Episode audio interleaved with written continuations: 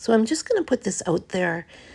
Hopefully it makes sense. But I was watching this little thing on these an- cute little animals, and this one was this baby horse was wanting to feed off its mother, and the mother wasn't paying attention to that, and was and so he got mad and he was kicking and stomping and butt head head butting her and stuff, and so she settled down, and he just got to feeding, and it just I don't know sparked within me like as a baby, especially as a young child, I never felt like I had the right to have needs and have them met, I always felt like I owed them somehow and that I was responsible for, especially my father's happiness and my loyalty to him and how I protected him. There's, it's just interesting that that was the way that I went about it.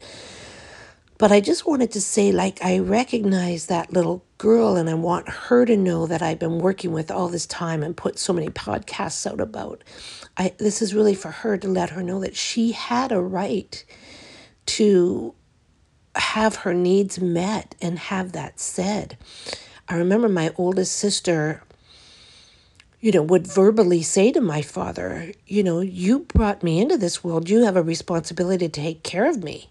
And I was always so shocked by that. I was like, oh, no, no, no, you no, don't do that. He'll get mad or angry or he'll, you know, disown you or whatever. I just, it, it just, it was so fearful for me to do that. But I just want to go back in time or back to that little girl and let her know she had a right. She had her birthright, and they did bring you into this world they did bring me into this world and had a responsibility to me. So I'm just wanting to put that out there and especially to my own little girl talking to her, my own little inner child, that she had every right to have needs, to have them taken care of.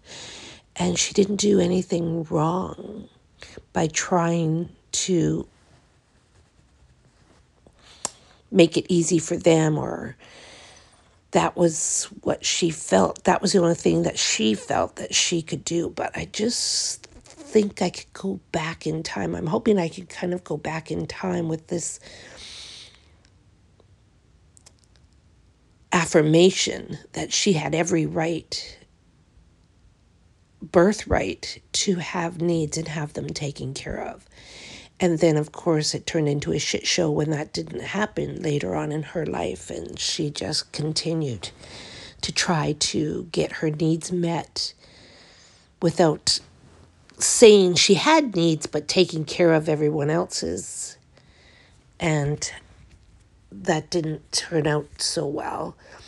So that's why I want her to go back and say you had every right to have your needs, to speak about your needs and have them met and they had a responsibility to take care of those needs. It wasn't you. You didn't do anything wrong. And now you can relax into that. I don't know, something about that. Let me know what you think out there if you can relate. Okay, bye.